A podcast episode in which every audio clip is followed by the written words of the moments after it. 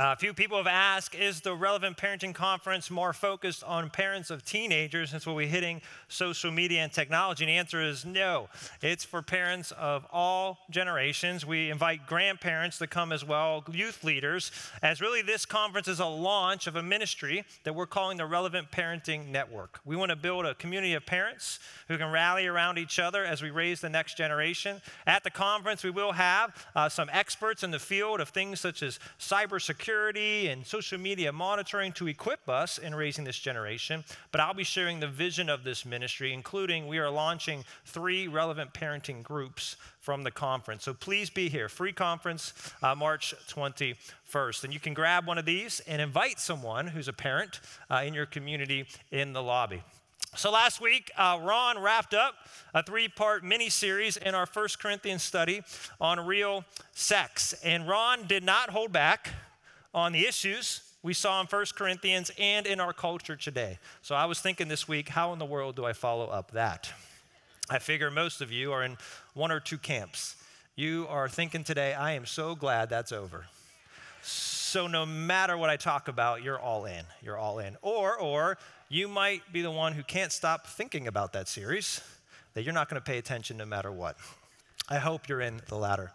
But uh, today, uh, we're going to hit pause in our First Corinthians series. Next week, I'll be leading us into our next section of First Corinthians. But today, we're going to do something uh, that we called in the fall Big Questions from Corinth. We said uh, in the fall, it's good that when you're knee deep in a book, that at times we need to zoom out and understand themes that we see in a letter. Uh, in the fall, we looked at a big question that was entitled, How Do I Keep My Sin Nature in Check? Sermon on the website if you missed that one. Today, we're going to address another major issue we see in this letter on this word unity. And here's the question for us today How can a local church guard their unity? We saw in 1 Corinthians, we continue to see that the church in Corinth was plagued with divisions. They were divided on church leadership, divided on marriage, as we saw the last three weeks, uh, divided on, on God's view of sexuality. As we'll see next week, they even took each other to court. And they were even divided on how to properly administer communion, the Lord's Supper.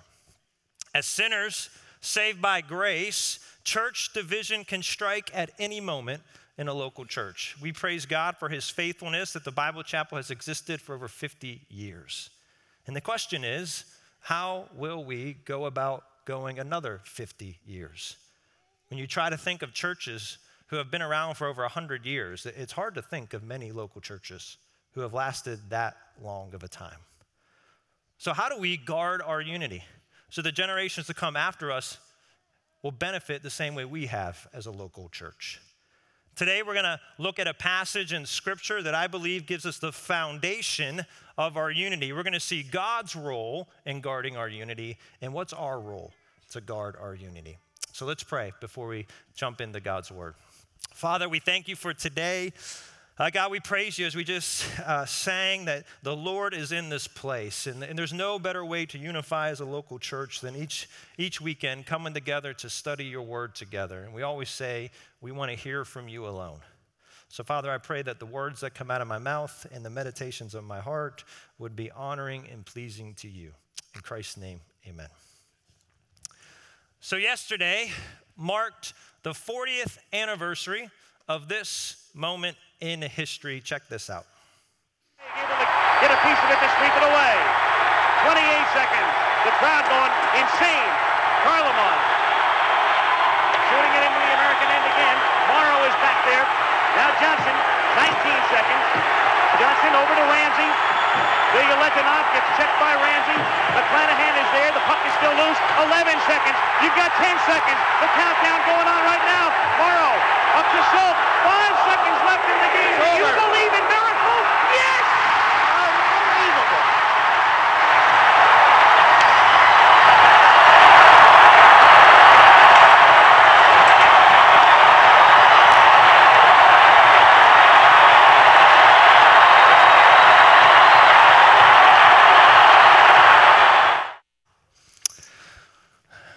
The famous quote. Yeah, you can clap. That's pretty cool.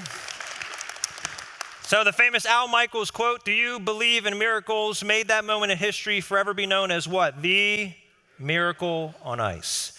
How many of you remember watching the original broadcast or where you were when the news broke that the US beat the Soviets? How many remember? Very cool. Like everyone else under 40 years old in this room, I don't because I wasn't born yet, so I don't remember that moment. I did watch the movie Miracle, and it was really cool. But I think everyone has heard of that moment. So, entering into the 1980 Winter Olympic Games, the Soviet Union was an unstoppable machine. They had won every gold medal since the 1960 Games, and they were known around the world as the Big Red Tidal Wave. Best team in hockey history. Most teams had amateurs during that day playing, but they were trained professionals. They practiced year round and been together for a decade. And during this period in history, tensions were high between the US and the Soviet Union. President Carter, right, be- right before the Winter Games, said we were going to boycott the Summer Games because the Soviets had just invaded Afghanistan. And as a country, we had a lot going on. We had a major recession happening. And we also had the Iran hostage crisis going on. So, so, as a country, we were desperate for something to celebrate, which elevated this game beyond just sports. So, with less than a year before the 1980 games, Coach Herb Brooks brought a bunch of talented young amateur hockey players together from rival schools, and they basically hated each other. During practice, fights would often break out. And over the next year, Brooks would put them through such a physical toil. He said two things uh, they have to be in the best shape possible, even to compete at the games. And he said, You know what? I actually hope that their animosity towards me causes them finally to unite. Brooks would often ask the players in practices, Who are you and who do you play for? He would always get answers such as, I am Mark Johnson and I play for the University of Wisconsin. He was dealing with a bunch of self focused young amateurs. Finally, towards the end of their training, they played an exhibition game against Norway. Brooks was so dissatisfied with their effort, he called a timeout and said, You know what, boys? If you don't want to skate hard during the game, we'll just do it after the game. As they were headed to the locker room, he blew his whistle and said, Get back on the ice. For an hour, they did what were called Herbies, suicides, up and down the, the ring. The custodian said, Coach, I want to go home. Coach said, Give me the keys. The custodian shut the lights off, and they literally kept doing Herbies in darkness. Finally, finally, this moment happened, which changed the course of their team. Check this moment out. Everybody get on that line. Hey.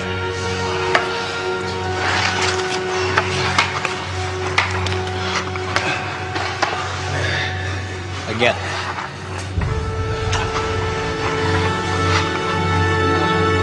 Again.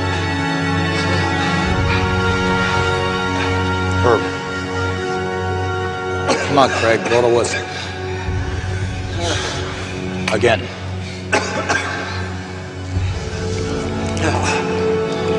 Mike Eruzione!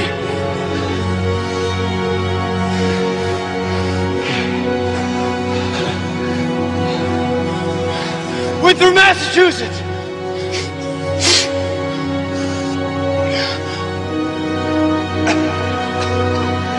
Who do you play for? Play for the United States of America!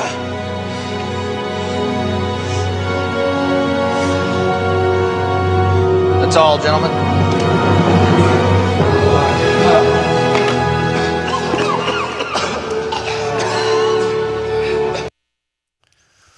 Mike Eruzione, good old Italian boy.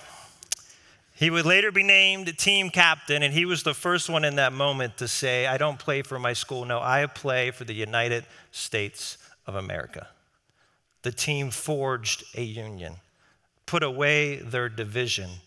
And although they were ranked seventh out of 12 teams and picked not even to medal, they entered into the Olympics a forged team, one unit.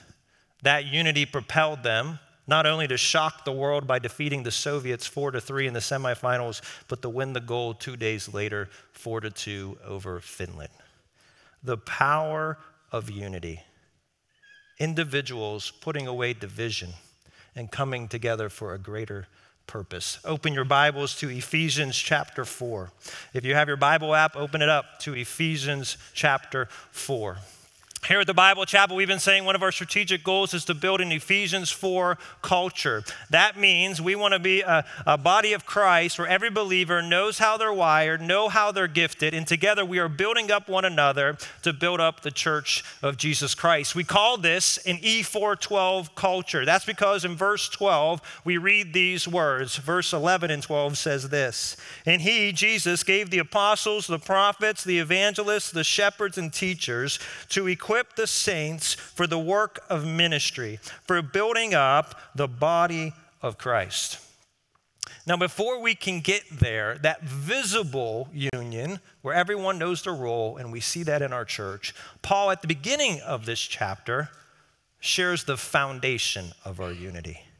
And that unity has less to do with programming, the things we do, and it's all about the attitude and position of our hearts if we're really going to be a church that guards our unity. So here we go. We're going to look at verses 1 through 6, our focus this morning. I, therefore, a prisoner for the Lord, urge you to walk in a manner worthy of the calling to which you have been called, with all humility and gentleness, with patience, bearing one, with one another in love eager to maintain the unity of the Spirit in the bond of peace. There is one body and one Spirit, just as you were called to the one hope that belongs to your call.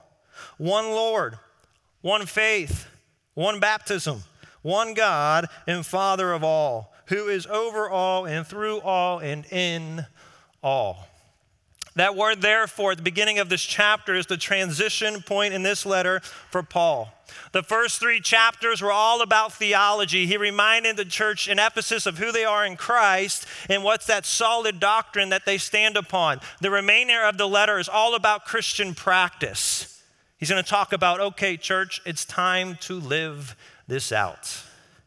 And in order to do so, in verse 1, he gives them an understanding of what a healthy church looks like when it comes to doctrine and practice. Look at verse 1. Paul says, I, therefore, a prisoner for the Lord, urge you to walk in a manner worthy of the calling to which you have been called. Any uh, math people out there, I was a math major at Grove City, we would get excited about the word worthy. The original Greek is axios. We get our English word axiom from it. It means to be of equal weight. If you're in algebra, any students here are, there's a thing called symmetric axioms. That means if A equals B, then B also equals A. Here's what Paul is saying. He's saying, church, your theology needs to equal the weight of your practice. Don't be lopsided one way or the other. Don't be theology greater than practice. Many local churches have solid theology, doctrine spot on to God's word, yet they rarely practice what they believe. They can quote every biblical passage on evangelism and discipleship, yet we see no church growth. They are not putting into practice what they believe. Their axiom is off. Then there are some churches where they put more emphasis on practice than theology. These churches, young people, watch for these churches. They will wow you with charismatic music and amazing, captivating messages, but peel away at their theology, what's being said from the pulpit. Are they truly teaching the full counsel of God's word? When, when the culture changes in our pluralistic culture, will they stand firm on the word of God or will they shift their belief with culture? Those who put more emphasis on practice than theology, your, your axiom is off. Paul says a solid local church begins with one whose solid theology is equal to their sound practice. Now, I don't worry about the commitment of the Bible Chapel to God's Word, our sound theology. We've been that way for over 50 years. But what about our practice? How do we keep this union we're, we're committed together to practice what we believe so we can have another 50 years of developing followers of Jesus Christ together. In the, in the middle of this verse, uh, this section, we, we get kind of the linchpin of our role and God's role in this unity. But let's first look at God's role starting in verse 3. Go back to verse 3. Be eager to maintain the unity of the Spirit. For a moment, look around you. Look who's in your pew, behind you, in front of you. Go ahead, look around. It's okay. Might be a little awkward, but go ahead. I love you all. We love one another, right? But let's be honest if it wasn't for the Lord, would we most likely hang out together? The beauty of the church, He takes different people who typically in the world would not associate with one another. One person last week, one of our staff says they looked at our, our congregation and said, It's so cool that we're a multi generational church. We have children and youth worshiping with adults of all ages. That's the work of God alone. Paul says it's the unity of the Spirit who takes people who are so different and unites them under the headship of Jesus Christ. That's the first part of God's role. Never forget, God alone is the source of our unity. God never commands the church to create unity. He does that. He's the source of our unity. Living grounded, small groups, upwards, sports, men's and women's ministry, children's ministry, student ministry, those are all ways that, that we together can grow together, have community together, care for one another, and reach the lost. But we can never forget that God alone is the source of our unity. That's because when an individual trusts in Jesus Christ as the Lord and Savior, Scripture says the Spirit of the living God takes up permanent residence in your heart. And God alone, by the power of His Spirit, takes one, as we'll see later, as an alien of God and draws them in as a son and daughter of the living God. And you become part of God's family. God does that. God alone. That's why I love, think about our campuses South Hills, Wilkinsburg, Rostraver, DeBerry, Robinson, Washington. Just think of the different demographics. Only God could take people of different race, language, nationality, economic classes, and unite us together as one. God's the source of our unity. And I love how Paul describes how the Trinity, how our one God distinctly in three persons, works in perfect harmony to form our unity in verses four through six. Look at verse four. He says, There is one body and one spirit. We see the person of the Spirit of God as the orchestrator of our union. Like I said, when you trust in Jesus, the Spirit of God indwells within you and draws you into the family of God. And then the Spirit of God, as we read in Scripture, He's the one who, who distributes all our gifts, our spiritual gifts. Every believer has a gift, and He uses those gifts together in a local church to form a union that we can be fully effective, not as individuals, but as a whole. And then we see the Son in verses, end of verse 4 and verse 5. He says, Just as you were called to one hope that belongs to your call in one Lord, one faith, one baptism. The one Lord here is Jesus. Jesus is the head of our church, no man or person. He's the head of our church, and he creates, as Paul says, one faith, meaning he is the sole object and focus of our faith. There is salvation in no other name but Jesus Christ. One faith. And he says, he gives us also this, this one baptism. By one baptism, most uh, believe Paul's referring to water baptism, that act of obedience, where we give a visual demonstration to our church body. That's why it's important. This is not only a step of obedience for an individual when they get baptized, but it's a demonstration of our unity together in the body of Christ. If you've never taken that step of obedience, mark down May 31st, our next celebration weekend. We encourage you to take that step of obedience. And he also says we have one hope in our one Lord. We have an eternal hope because if you trusted in Jesus, you're secure in him for eternity. And we have the one hope in Christ that he will return one day to make all things new. And then in verse 6, he, he completes that picture of the Trinity when he says, In one God and Father of all, who is over all and through all and in all. I don't know everyone's story here or what your relationship is like with your earthly father. But Paul says, despite all our differences, believers have the same heavenly father who loves you. He is over us, He works through us, He is in us. Bottom line, Paul is saying, because of God, we're family. We're family. We are brothers and sisters in Christ. And when we stand amazed at the work of God in our union, He's not only the source of our union, He's also the sustainer. That's the second rule in this text. God is the sustainer of our eternal unity. Just as a believer can never lose their salvation, if you have trusted in Christ, you can never truly detach yourself from the church. Sure, you can live in silo and not be connected to the local body, but you're still part of the body of Christ. You are eternally part of the body of Christ. You will always be a child of God. And Scripture shows us the importance of being connected in community in a local church. A believer, I believe, according to Scripture, cannot be fully effective unless they work in unison with other believers. We live in a day where commitment to a local church is dwindling. Younger generations, you're being told more and more be open minded, be individualistic, don't commit to truth, don't commit to things, be open. Yet studies show that those these days that church hop instead of planting roots in a local church with what Barna Group calls membership, that would be becoming a member or being a consistent regular attender in a church, that hurts your spiritual growth.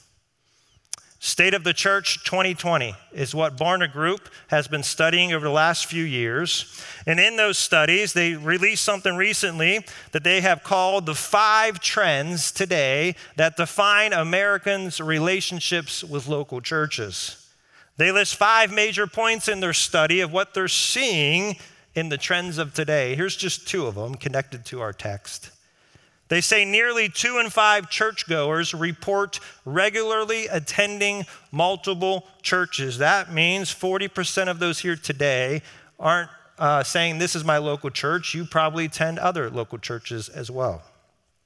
Second thing they say in this study is that church membership, although is still common practice and it's correlated with positive outcomes, its importance is declining with younger church goers. I'm using this not to strong arm anyone today to sign up for membership here at the Bible Chapel. That's not the mode. But I am telling you, in Scripture and what we see, planting roots in a local church is important to your spiritual growth. I encourage you, go read the article this week. Don't do it right now, stay with us here. But they list a bunch of statistics from their study over the past year, and here's just two of them. They say those who are members, meaning committed to a local church, are 23% more likely to attend services regular than non members. And they say that 22% of members are more likely to read their Bible than those who church hop. After listing these statistics, David Kinnaman, president of Barna, said this Americans aren't joining much of anything these days, and church membership is not as compelling as it once was. In a world of untethered commitments and free for all content, the positive correlations of church membership, though, should not be overlooked. The form of membership might be undergoing change, but the function of generating a mutually committed group of people, I love that phrase, a mutually committed group of people is still relevant to today's Americans. Going back to what Paul uses often to give us a visual of a local church, the body of Christ, it just makes sense. If you're a believer, you're part of the body. If you're the hand, you can live in silo and not be connected to the local church, and we would still be able to tell by the way you live and what you profess that you're a believer. You're part of the body. But if you're not connected to the forearm, the elbow, the shoulder, the nerve endings to your brain, how in the world are you going to function fully the way God calls you to. The body of Christ, believers, we were designed to work together, to fully operate in unison for whom God calls us to be. So, with that in mind, that God is the source and sustainer of our unity, the importance of commitment to one another, well, when we are committed to one another, how do we guard our unity? Let's turn to our role now. Going back to that main verse of our text today, verse 3, go back to verse 3. Paul says we are to be eager to maintain the unity of the Spirit. That word maintain more literally means to protect or guard. Remember, God alone creates our unity. Our role is to guard it and nurture it. The word eager represents diligence and zealous effort. Paul is basically saying this is an important thing, church. Be zealous and diligent in guarding your unity as a local church. And Paul gives us several instructions on how we are to have a foundation of guarding that unity. And again, really has nothing to do with programming, everything to do with the attitude and position of our hearts. Bracketing that command to, to be eager to maintain are a couple principles he gives us. Back to verse 2. He says, with all humility and gentleness. Humility was so countercultural in the first century. In the Roman Greco world, it was despised to want to be humble. Actually, they, they would say that's a slave like quality. What was exalted was self sufficiency. I don't need anyone, I own my life in pride. But Paul exalts humility. In those who are humble, he, he, he, he, he brings gentleness with it. In Scripture, we often see it as meekness. And Paul says humility and gentleness, no, they don't represent weakness, it's rather strength under control. So, what's our role? Number one, in our hearts, when we walk in here together, may we daily humble ourselves before God and one another. It's amazing, isn't it, how biblical principles work in every area of life. CEOs, business, HR firms, they keep saying people need to start looking more for humble leaders more than anything else. Forbes magazine last year wrote an article entitled Why Humble Leaders Make the Best Leaders. And here's what they say. A number of research studies have concluded that humble leaders listen more effectively. They inspire great teamwork and focus everyone, including themselves, on organizational goals better than leaders who don't score high on humility. End of the article. The bottom line we tend to be impressed by charismatic candidates with powerful personalities and a commanding presence. My advice dig deeper. Your gut reaction is often wrong. Search for quiet confidence, humility, and a focus on others. That's where great leadership begins. Jesus was as tough a leader you will find. And he said in Matthew 11 29, I am gentle and I am lowly or humble in heart. Jesus' focus on others, his humility, his servant leadership made him a magnet for others to follow.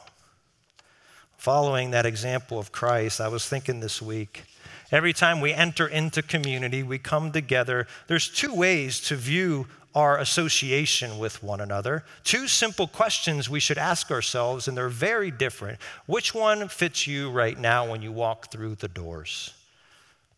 When you come in, do you say, How can my church serve me this week?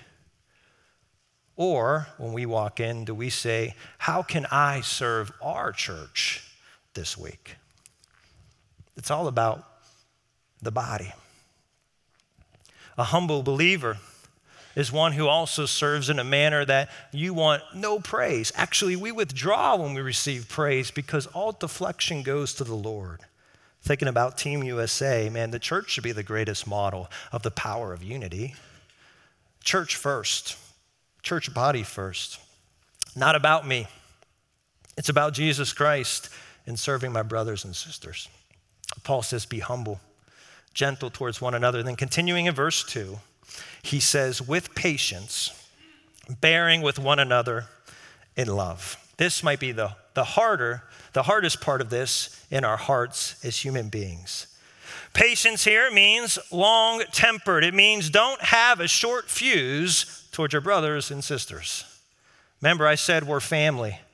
I grew up in a large Italian family, not having a short fuse. That's hard. Therefore, as a family, at times, we're going to annoy one another. We're going to disagree with one another. And we may sin against one another. The word to bear means to endure. It denotes the position of a believer. That when another believer has wronged you, you have the power to retaliate, but you endure that temptation and hold back. The characteristic of one who is patient and forgiving towards one another. Why? Because you know that builds up our unity. Paul says that's real love in a local church. Our role, Paul also says, be patient and forgiving to one another. I've been in, in meetings uh, many times where individuals come together and they say they want to reconcile with each other, and I'm thankful for that. So they come together, and it doesn't take long to figure out who wronged who in the conversation. So I ask the person who feels like they've been wronged by their brother or sister, I say, Have you forgiven them? And they say, Yes, I have forgiven them. And within a few moments, we continue to talk, and right again, they bring up all the stuff that person did to them. And I say, Stop, we need to go back. Stop, we need to go back. You have not forgiven your brother. You have not forgiven your sister in Christ. We do it differently in the church. We have a different level of unity. How are we called to forgive one another? Further on in Ephesians 4, Paul says in verse 32 Be kind to one another, tenderhearted, forgiving one another as God in Christ forgave you. Not a suggestion, but a command. This whole chapter is on unity. Forgiving one another as God in Christ forgave us. Well, well, give me a picture of how God forgave us. Hebrews 8:12. I will be merciful toward their iniquities, and I will remember their sins no more. Say that phrase with us together. Everyone together. Ready? I will remember their sins no more. Church unity sounds awesome, and it's hard work. When you forgive your brother and sister, you will be tempted at times to bring up what they did, not always towards them, but maybe to someone else, sowing, sowing seeds of division instead of unity. If right now you need to forgive someone in our church body, I am asking you for yourself, your heart, and your position, your relationship with the Lord, but also for your commitment to unity here, address it. Do it in person, not email or text. If you need help to get there, reach out to a brother and sister. And when you forgive that individual, stop bringing up what they did. And definitely don't gossip about it. One more. End of verse 3. Not only humility and gentleness and forgiveness, be eager to maintain the unity of the Spirit and the bond of peace. Outside of Paul's long letter to the church in Rome, uh, his epistle here in Ephesians mentions the word peace more than any other letter that he wrote. He's writing about unity. And he says that being a peacemaker is so critical to guarding our unity.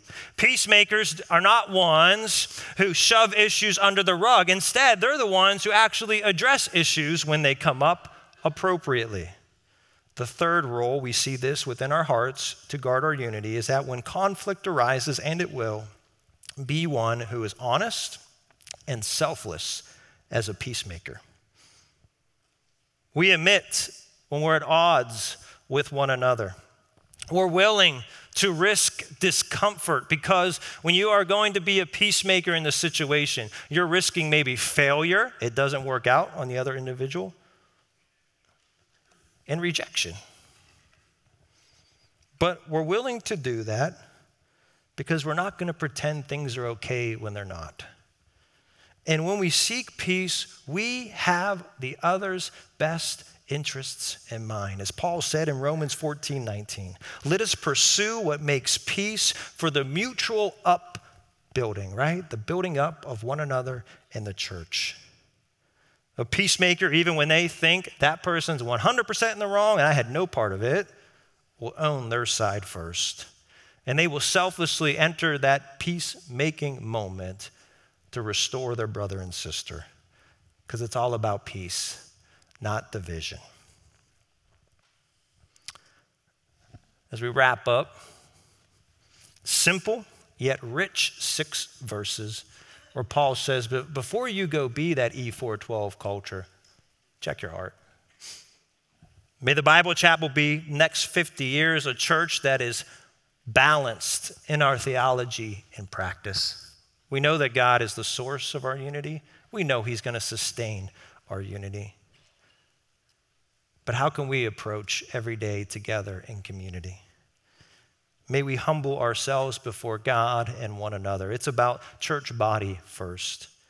Be patient and forgiving towards one another. And in every situation, seek peace, restoration, reconciliation for the mutual upbuilding of our church. I'm going to ask that you stand as I'm going to uh, read a test, Go ahead and stand if you're able. And before we sing in unity, I want to go back to Ephesians chapter 2. Because remember, Paul turns the corner in chapter 4. He says, It's your turn to practice this. But before he did that, he went to sound doctrine in chapter 2 and made sure they understood in Ephesus never forget where our peace, where our unity, where that foundation resides. He said this in Ephesians 2, starting in verse 17. And he, Jesus, he preached peace to you who were far off and peace to those who are near. Never forget you were dead in your sins, he says earlier in the chapter. You had no way to the living God, but Jesus alone preached peace to your soul. He's the alone who gives you everlasting peace. For through him, Jesus, we have access in one spirit to the Father, that work of the Trinity, right? Because of the work of Christ, the Spirit of God lives within us, and we now have full access to the Father. He says, So then, you're no longer a stranger. You're not an alien to God. No, no, no. You are a fellow citizen with the saints and members of the household of God. We are one church family together. Built on the foundation of the apostles and prophets, the early church. But don't forget, it's Jesus Christ who's the cornerstone of our unity.